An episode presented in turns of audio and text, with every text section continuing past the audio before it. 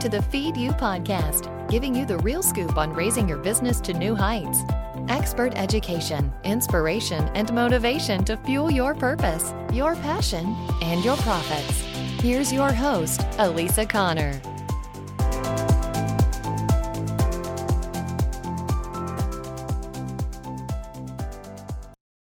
Hello, hello. Welcome to the Feed You podcast. I'm Elisa Connor, and welcome to you, those who tune in every week for the Feed You podcast. I appreciate you being here. And if you're brand new, welcome. I'm so glad that you found me and that you are tuning in. This week, we are talking about team members and hiring your team and growing your team. And um, I know that can be a little bit scary. I'm kind of teetering on the edge of creating a team myself, and I have a couple of positions that I've identified in my business that I am looking to hire in the next two to three months here. So um, let's talk about that a little bit. As as entrepreneurs, I think we we have a little bit of the um, hold on tight to everything in our business mentality. You know, we've been doing it, we figured it out, and we know how we want it done. And a lot of us suffer from perfectionism syndrome. And it can be really hard to think about, oh, letting go of a few things and letting other people maybe try it because they might not only do as good of a job as we do, but even better.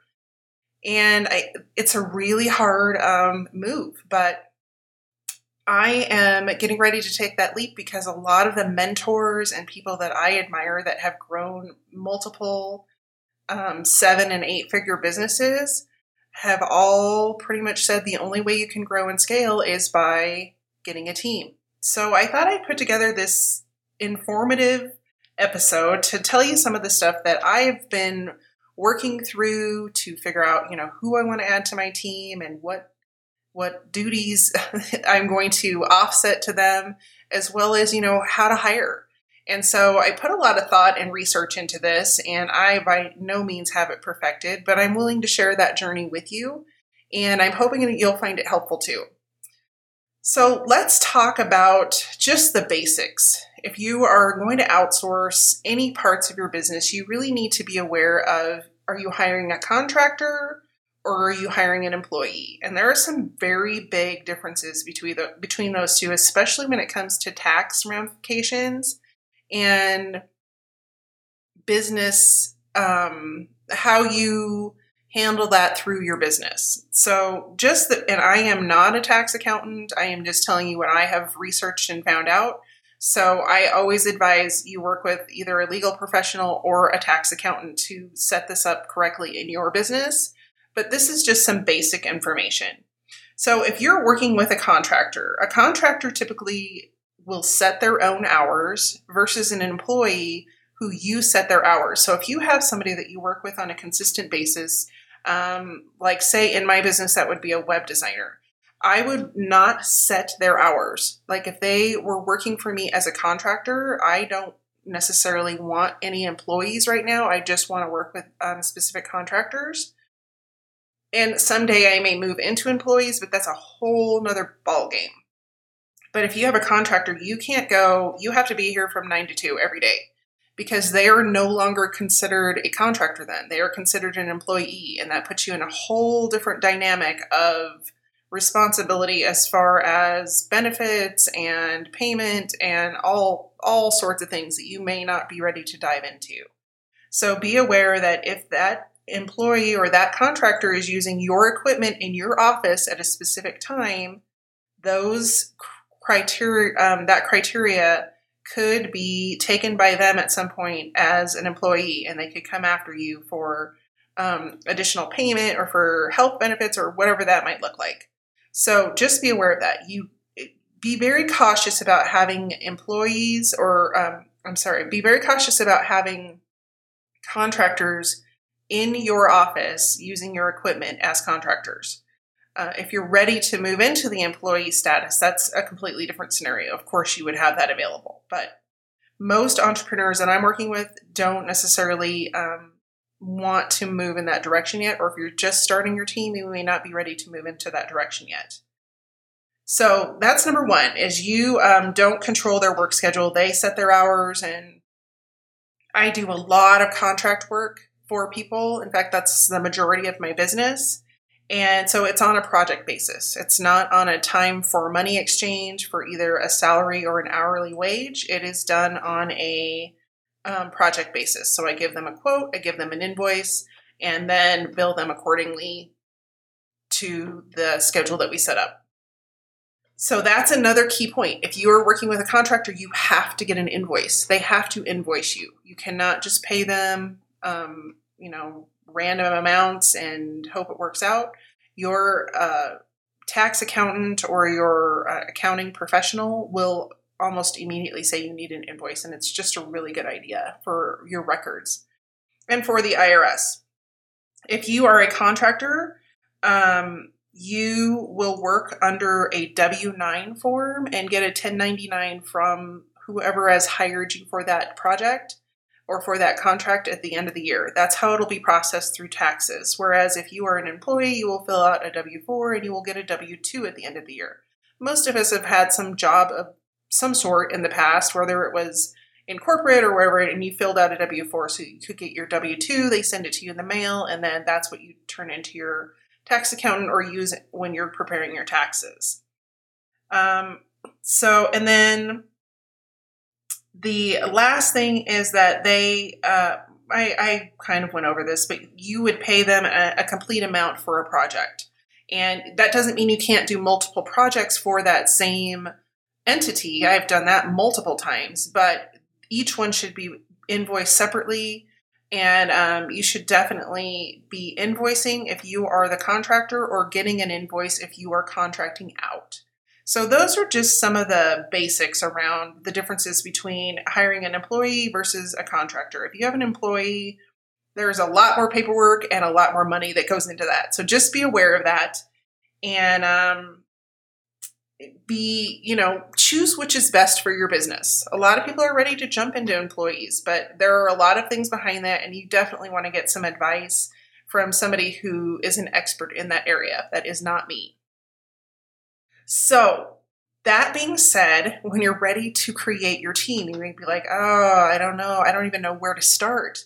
Well, a process that I um, started on, and this has been months ago, is that I started writing down the process that I take for every piece of my business that I touch. And let me tell you, some of these processes, you're going to be like, holy cow, there's a lot of steps to this.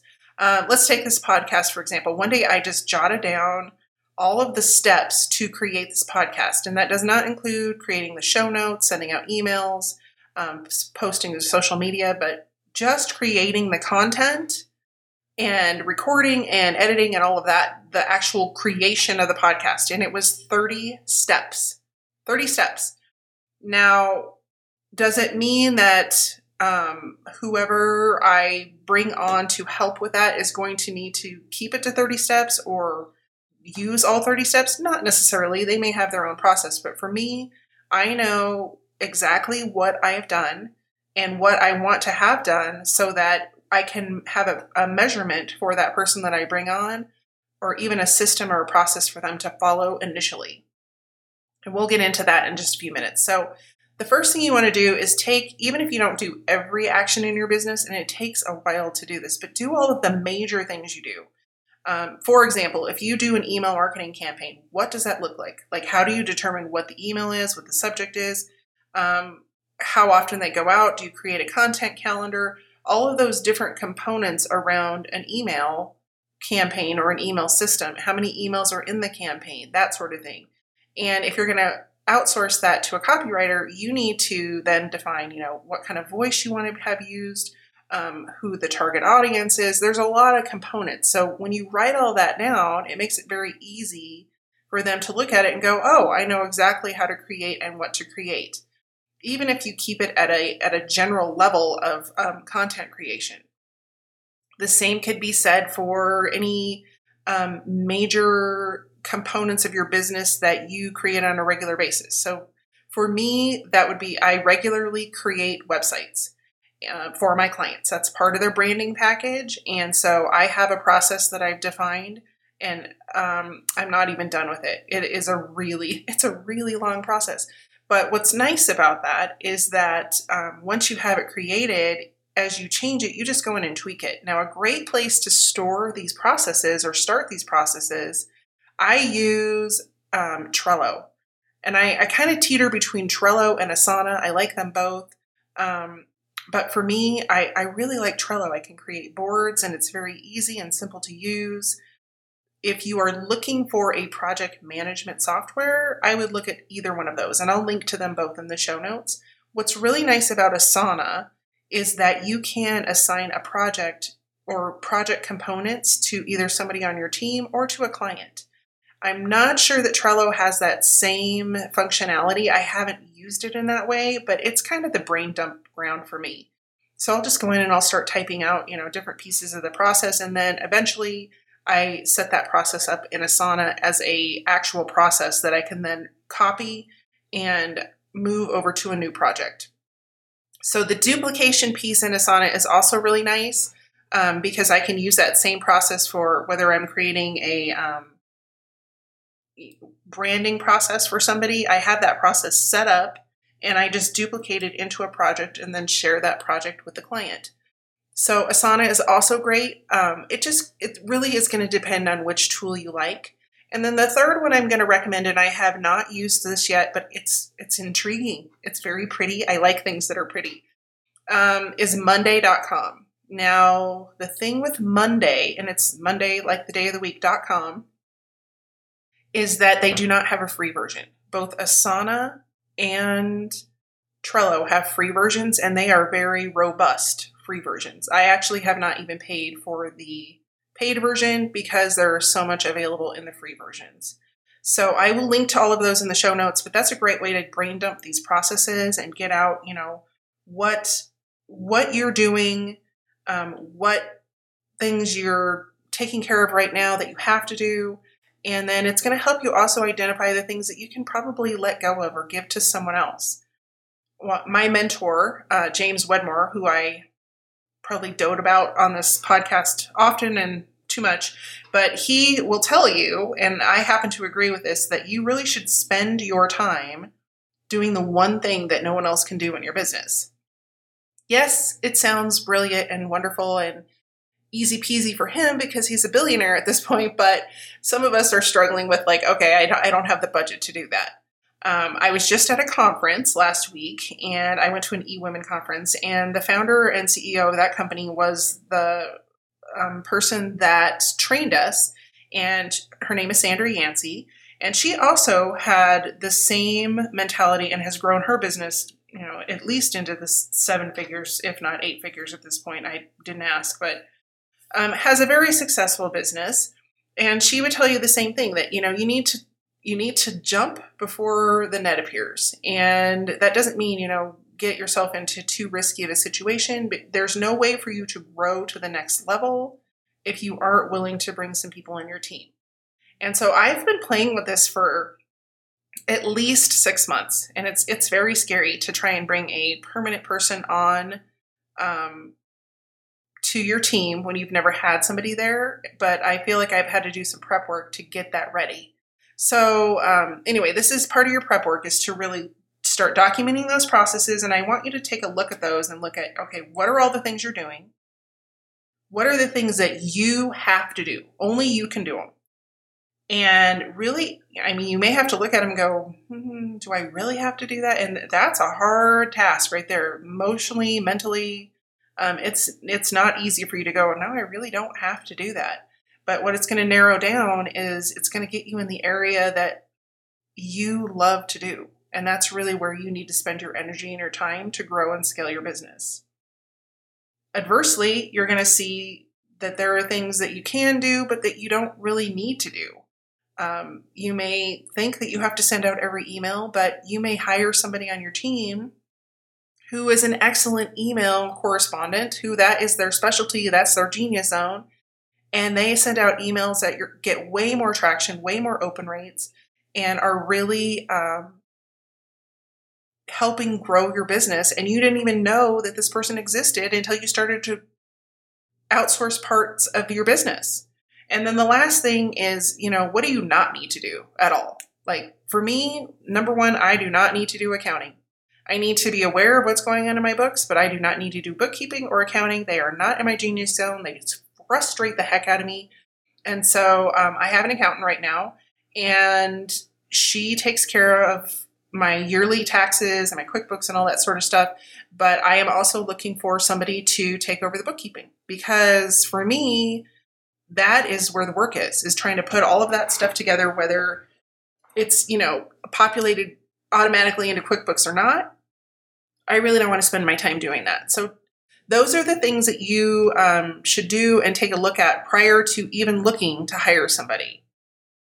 Now, I may um, seem a little controversial when I when I talk about this next piece, which is actually the hiring um, and choosing who you want to hire. We have um, moved in the direction of really wanting to hire for culture as a society. And I think it comes from the millennials, but people can get really tripped up on the culture, thinking that it has to do with beanbags in your office and having um, a foosball table and you get to wear jeans every day. Um, and that's really not culture. Culture is really based on the values of you and your company. Now, a lot of entrepreneurs skip this step, and this is something that we do as brand, um, in the branding process when you work with me. Is we sit down and we talk about your values and the values you have for your company, and then we create your brand around that because that really is a foundational piece. So, if you haven't done that yet, uh, I recommend that you do that. And there are some questions I will give you in a few minutes to get you started.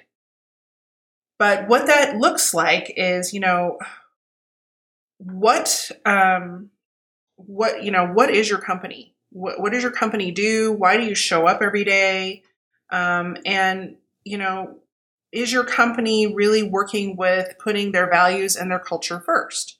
And that it doesn't matter if it's just you or if it's a team of three, you have personal values.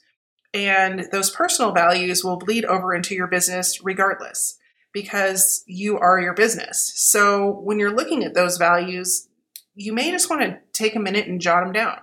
Um, I have a sheet that I use with clients that lists out all these different values, and I, I actually purchased um, a brand value deck at one point for my business that started me on this. But it gets people really thinking about, you know, what is the most important piece that they are putting out into the world that they value. And it can be things like community, it can be um, integrity, authenticity. There's all kinds of different values out there. And I don't want to get too stuck on that, but you really need to define what those are for you and for your company so that when you're going out to attract employees, you can find people that resonate with those values. Now, there's some thought about, oh, I should always hire for somebody that knows already knows how to do email marketing or somebody that already knows how to um, work Instagram to grow followers.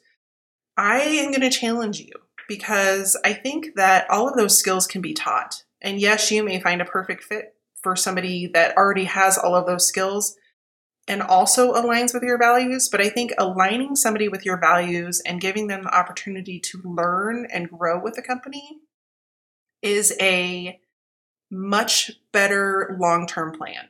If you can find somebody that resonates with you and the values that you are bringing forth of your company with your company, that person is in it for the long haul typically.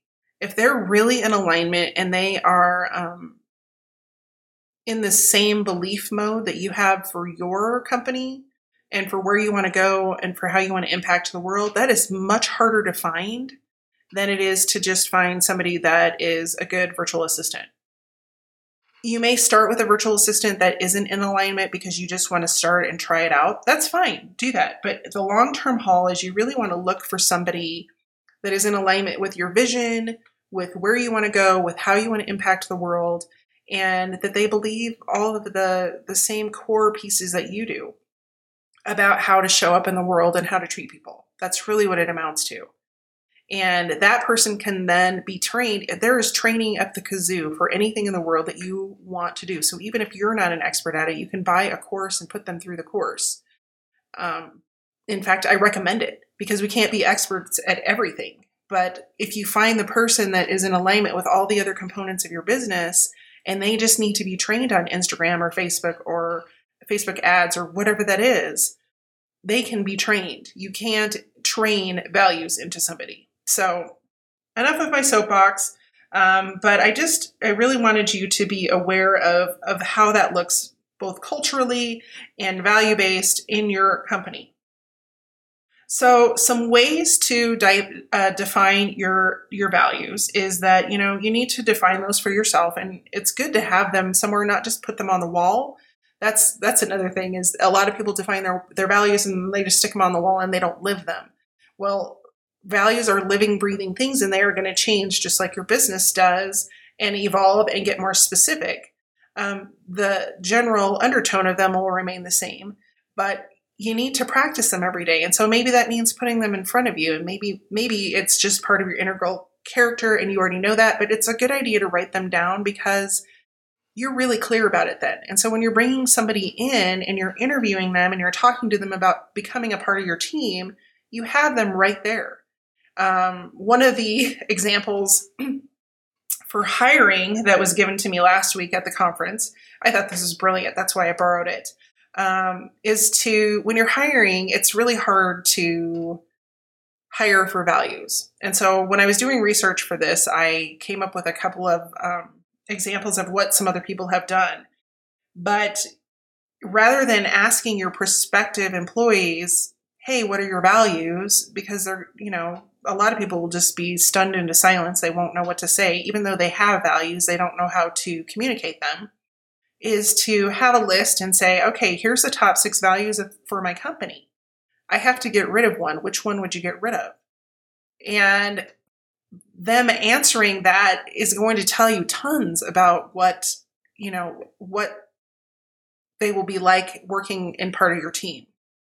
It's kind of a weird, tricky question, but if um, independence is a value and they're like, no, get rid of that, they may not be the best go getter, um, independent employee, and they may not be a good fit for your organization. Or if they get rid of a different one, um, it will teach you, it will help you learn more about the way their brain th- thinks and the way that they go about making decisions.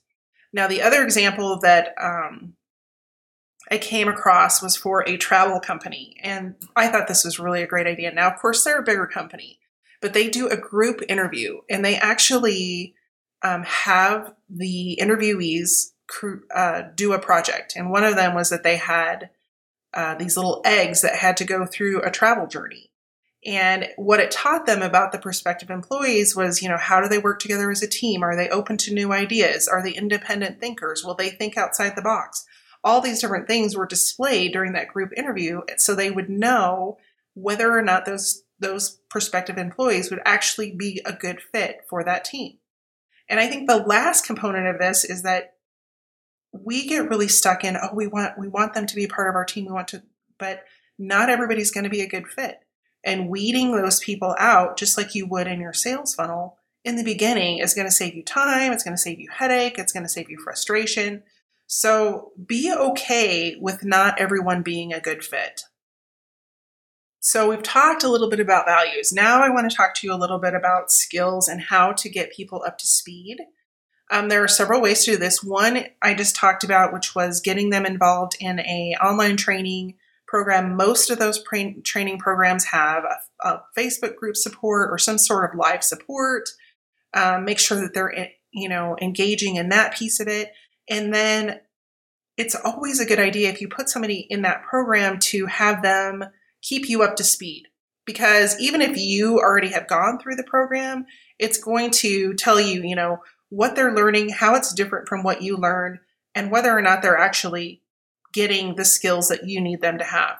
The other piece of that is that if you have multiple team members, you can actually have people cross train. And it's all, you know, as you grow, um, you may have a virtual assistant that moves into the integrator role or the, you know, it's called an integrator slash project manager or team manager um, because they've been with the company. So maybe they're giving up their VA role, but they can cross train that new virtual assistant or that new um, administrative assistant. And so doing that cross training and having those processes documented will bring on, will really help onboarding uh, happen quickly and efficiently and effectively. Uh, the other um, piece of it is that let people bring their own special sauce to the process and to the procedure and to their job skills because they may have some outside box way of thinking about it that you never even thought of and you're like oh my gosh that's brilliant. It saves us double the time and why didn't we think of this before? So everyone has a creative um, different experience and information that they can bring to your team. So allow them to have that creativity and don't I, I really feel like and this is so hard for me to say but i really feel like if you just let go of the reins a little bit and let the people that you brought on have um, the trust and confidence from you that they will do a good job no matter how it comes out, you're going to have more success and you're going to have a team that really um, can get behind you and your company and do a good job. And you're not going to have to worry about trying to control everything. So if you're um, a control freak, I'm a, I'm, a, I'm a little bit of a recovering control freak. I'm not going to lie. Uh, but if you can let that go a little bit and just, you know, give them a general outline of how you want things done and let them take it from there, you may be pleasantly surprised. Another piece of hiring that I wanted to talk about was whether you are on your own or you have multiple people on your team, think about getting more than one person to interview that potential client. And this could be if you have a um, power partner or you have other contractors that you already work with or whatever that looks like, um, you know, just ask them if they would do a quick interview with your potential employee. It could even be a good friend, just to get an outside perspective because sometimes we go into hiring and trying to bring people on board and we have blinders on. We're not seeing the whole picture, good or bad. And so having that second point of view when you're trying to um, bring on new team members, it, it can only help you make a, a good decision and a better decision. So somebody that's close to you in your business and understands your business, and that could be it, they may not even be an employee. It may just be somebody that has a similar business that you have a, a really good relationship with. Ask them to just, you know, spend 15, 20 minutes. Maybe you take them to lunch or something as a, as a thank you.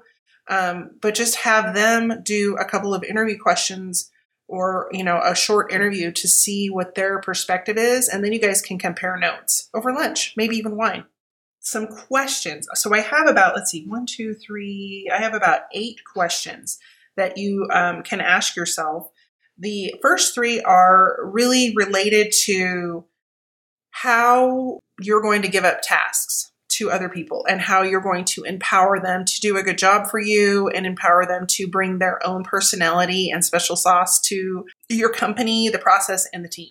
So those are the first three. So let's go through those. Um, the first one is is how are you going to give that employee or that um, contractor ownership of the tasks and processes? And that's ownership, like where you're giving them um, the ability to creatively complete the work and also ownership of any um, tools, software, uh, any anything that you have previously used to complete that task, whether they have access to it or you have shared access to it or whatever that looks like. So just, you know, you probably want to make some notes about what that looks like because that could be like your CRM. Do they need access to that? Do they need access to your email um, service provider? Um, do they need access to certain reports? do they need access to Facebook? Like, just make a note of all of those things because those are sometimes things that we take for granted when we're creating our processes.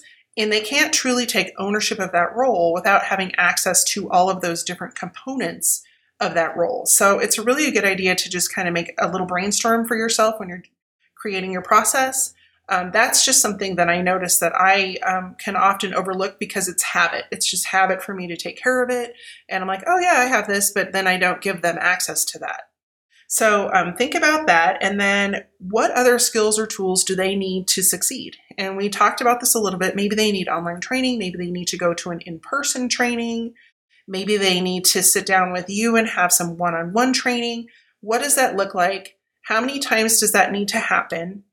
And what is a good measurement of of whether or not they have an understanding of what you need to have done and how you need to have it done and i think that last piece of measurement is really important because a lot of times we can put people into a course and maybe they aren't understanding it. Maybe they're they can't learn that way and they need to be learning a different way, or they need to have a combination of learning.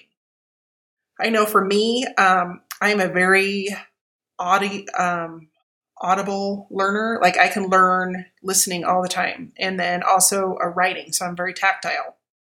But some people are very uh, they need to read it and then write it. So figure out their learning style and then just make sure that that's accommodating and then somehow have measurement of what they've learned to make sure they under- understand. And you may even have to just double check what's what's what they're doing, what they're producing, but don't do it in a way of like, oh, you're not doing it like I did. Because that will just deflate them and it's not going to give them the confidence to move forward or feel like they're supported by you. So it's a very fine line, but also essential for you to determine whether or not things are getting done the way that they need to be done to efficiently and effectively run the business.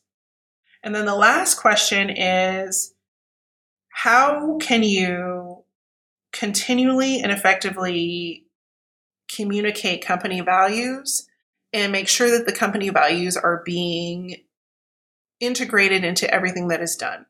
because that really is the brand of your business. If your values and the way that you treat people and you treat, and that goes from everything from vendors to customers to people you meet at networking events, uh, everybody that you treat, if they aren't in alignment with your values and how you would treat those people, there's going to be a problem. And that's putting your reputation and your brand at stake. So, living those values, making sure people are in alignment with those values. In fact, Sandra um, Yancey of eWomen will act, she requires that if more than two people are gathered at an e women networking event that we recite the values and i'm not going to go into the values but that's a really great way to keep those values top of mind and make people aware that this is what this company stands for this is what this organization stands for and it could be printed on the wall it could be everybody gets a little three by five card uh, you talk about it however you want to do it, but just keep those top of mind because that's going to keep people in alignment with the integrity of your business and your brand. So let's talk about questions to define those values because it can be a little overwhelming and you don't really know where to start to create those values, especially if you're an entrepreneur and it's just you and you just opened your doors and you're like, I don't know. I know I believe this and this and this, but you've never really documented uh, how that works in your company. This can be a good refresher and a good stabilizer for um, where you are now and where you want to be, and also um, a good alignment tool for those that you want to bring on. So the first question is is really what is your company's purpose? Like what is it that you do in the world beyond making money? Of course we all want to make money. We're all business owners, we're all entrepreneurs, but there's a purpose of why you started your business that is bigger than that. And it's important for people to be in alignment with that, including you, um, but specifically people that you're hiring on to be in alignment with that purpose. So let's use Starbucks, for example. I just happen to know theirs off the top of my head. Their underlying um, purpose was to give people a place, a community where they could gather and enjoy coffee and friendships and conversations and that and they have done that very well regardless of if it's a pop up in a in a grocery store, they still have an area where you can sit and commune, or if it's an actual Starbucks store. So think about what that is. It doesn't have to be this huge underlying, oh, I want to change the world and build um, houses in, you know, New Guinea or whatever. But it, it can be that. But I'm just saying it doesn't have to be that big. It can be something that is very relatable to your business and also in alignment with what you what you do on a daily basis. So for me, my purpose, the reason I started my business was because I saw so many entrepreneurs frustrated and spending money in areas on marketing and social media and advertising and all the, and they weren't seeing any traction. So my purpose was to give them some education around what they should be doing, um, where they should be showing up, and what really needs to happen with their specific business because not everybody needs to be everywhere. So, giving them a place where they can get educated and informed and get the help they need to align their business so they can make more money. That's really my underlying purpose. That's why I started this. I was an entrepreneur who just dove in um, to multiple businesses, had no plan of action, no foundation, no um, no roadmap, and I just wung it for a really long time. And then when I created that roadmap, your brand, when I created that roadmap, it made it so easy because then when I look at it, I'm like, oh, well, this is easy because I know this is where I'm going, this is who I'm helping, and this is how I help them. So anytime that I make a decision about adding a new component into my business, I just refer back to that roadmap. And I think a lot of people are missing that roadmap. So think about your purpose, and um, it is bigger than just making money. And then the, the add on piece of that is like, how are you changing the world? How are you impacting what's happening outside of your business? And it could, that usually goes back to who you're helping. And so if you're using me, for example, my business, um, I'm impacting, my impact is helping other entrepreneurs be successful and watching them succeed because with that roadmap, I can see their profits go up, I can see their expenses go down, I see that they have more time. Um, my, one of my favorite sayings with my clients is, "I want you to work less and make more, make more money and work less." Um, and that doesn't necessarily that the, the work doesn't get done. It just means that maybe that person isn't handling the work, or we're streamlining what they're doing. So think about that bigger impact because when they make more money, they can help more people um, they're all all of the people that I work with are very philanthropic, so they're not only helping uh, their customers on a, on a, more detailed or more um, a bigger basis, but they're also helping the world in a in a bigger way. And so think about what that looks like and how you want to um, go out into the world and share that piece of it. And then the third question is, you know, what do you want to be known for? A lot of us just really get stuck here is, you know, what do we want to be known for? Do we want to be known for um, pumpkin spice lattes like Starbucks? Do we want to be known for a specific product? Do we want to be known for um, the philanthropy that we that we put out into the world? How this is big picture stuff, but it really is important for you to know, you know, what is it you want? And this may not come to you really quickly. These are questions that are like journal questions. Think about it, journal about it, think about it again, journal about it again, and it'll develop over time. It isn't, and it likely isn't going to stay constant. It'll probably continue to develop as your business develops. But it's good to have a starting place. And so think about, you know, what do you want to be known for and how do you want to come across into the world and to the people that you're trying to help? This is a big one and this is a good one, but how do you treat employees, vendors, customers, anybody that your company interacts with. How do you treat them? How do you go about those relationships? Are you a one and done? Most of you are not. I don't even need to say that out loud, but uh, you know, do you continue the relationship? How do you nurture that relationship? When you see somebody again, what does that look like, feel like? When somebody is a new client, how do they come on? When they're a continuing client, what does that look like? What is that process like? Um, most of my clients, I try to spoil them sometimes I'm a little late in spoiling them, but I always do something special for them, something outside the box, um, something they aren't expecting.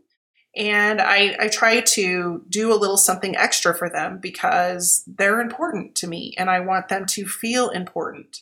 And so think about what that looks like for you and your business and your um, and even your team. Like how do you want your team to feel when they work with you? Because that's another um, component is if you have if you're, if you're burning through um, contractors or team members, there's probably something off about communication or um, the connection or whether or not they're in alignment with you. So um, think about that and write it down, journal it out. And then the last question to kind of nail down your values, and you can do one or all of these. I didn't, they're not all required, but they're all good thinking journaling um, questions that you can work through as you're going. But why do you do the things you do and act the way you do?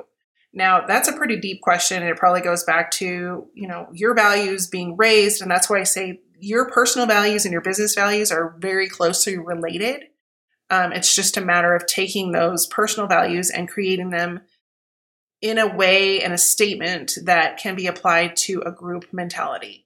So think about that. You know, why do you do the things you do and why do you want to make the impact in the world that you want to make and why do you act the way you do? And that doesn't necessarily mean that you won't want to modify your behavior because sometimes we look at things and we're like, oh, I don't really want to be acting that way. Or I want to be able to modify that. And it's not a judgment, it's just be aware of it because if you do want to change it, this is a great time for you to, you know, rewrite that and say, nope, I don't want to do that anymore. I'm going to act this way. And we are not perfect. None of us are perfect. We're human beings. Lord knows I'm raising my hand. I am not perfect, but um, I will do my best to continue to improve and uh, I continue to evolve just like everybody else does. So that's why I say your values can't usually stay the same because your business will grow, you will grow, everybody changes um, and evolves over time. So I hope this has been helpful for you and you have some uh, ground to start growing your team or, or, you know, even just hire your first contractor and you have some groundwork to um, get you started on that. But I will put all of this in the show notes and I, I will actually write out the questions for you guys. And then also um, just do, you know, a recap of all of the points, you know, how to focus on culture, how to um, look at the skills and then really that process mapping is just uh, it's a killer to do it i'm not going to lie it takes a lot of time.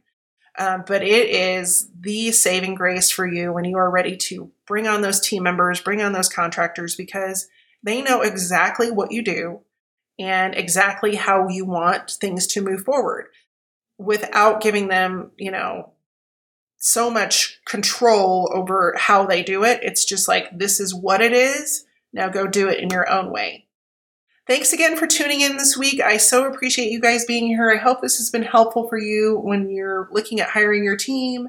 And um, I really hope that you will look at values versus experience when you're looking at bringing on those people because you really want those people that align with you and your vision and where you're going with your business. Next week, oh boy. It's everyone's favorite. Next week, I am going to be talking about how to choose the right email service provider for your business. Now, people get really confused about email service providers and they think, oh, well, I have Gmail. Well, an email service provider is the component in your business that you connect to all of your sales funnels. So it is not the same as sending an email through Gmail. And so we are going to talk about some different providers and then also, more importantly, what to look at when you're choosing a provider to make sure that it integrates well with what you already have going on and with where you want to go. So, thanks so much for tuning in this week. I appreciate you being here, and I look forward to seeing you next week or listen, talking to you next week. And again, if you have any input about this episode or previous episodes and you want to send me a direct message over on Instagram, I'd love to hear from you. Have a great week, and I'll talk to you next week. Take care. This episode is being brought to you by my new free training How to Create an Irresistible Opt in That People Actually Want. You know you need an opt in. Everyone's told you you need an opt in. What they haven't told you is what to create, how to create it, and for the love of Pete, how to connect it to both your email service provider and your website. That's why I've created this free training to give you the inside scoop about how to do all of those things. You don't want to miss this free training, so take this time right now to go sign up at elisaconnor.com forward slash simple because I am going to help you create the simplest process that you can repeat again and again every time you need to create a new opt in and a new download that attracts those people, grows your lists, and grows your business. Again, join me for the free training at elisaconnor.com forward slash simple. See you inside.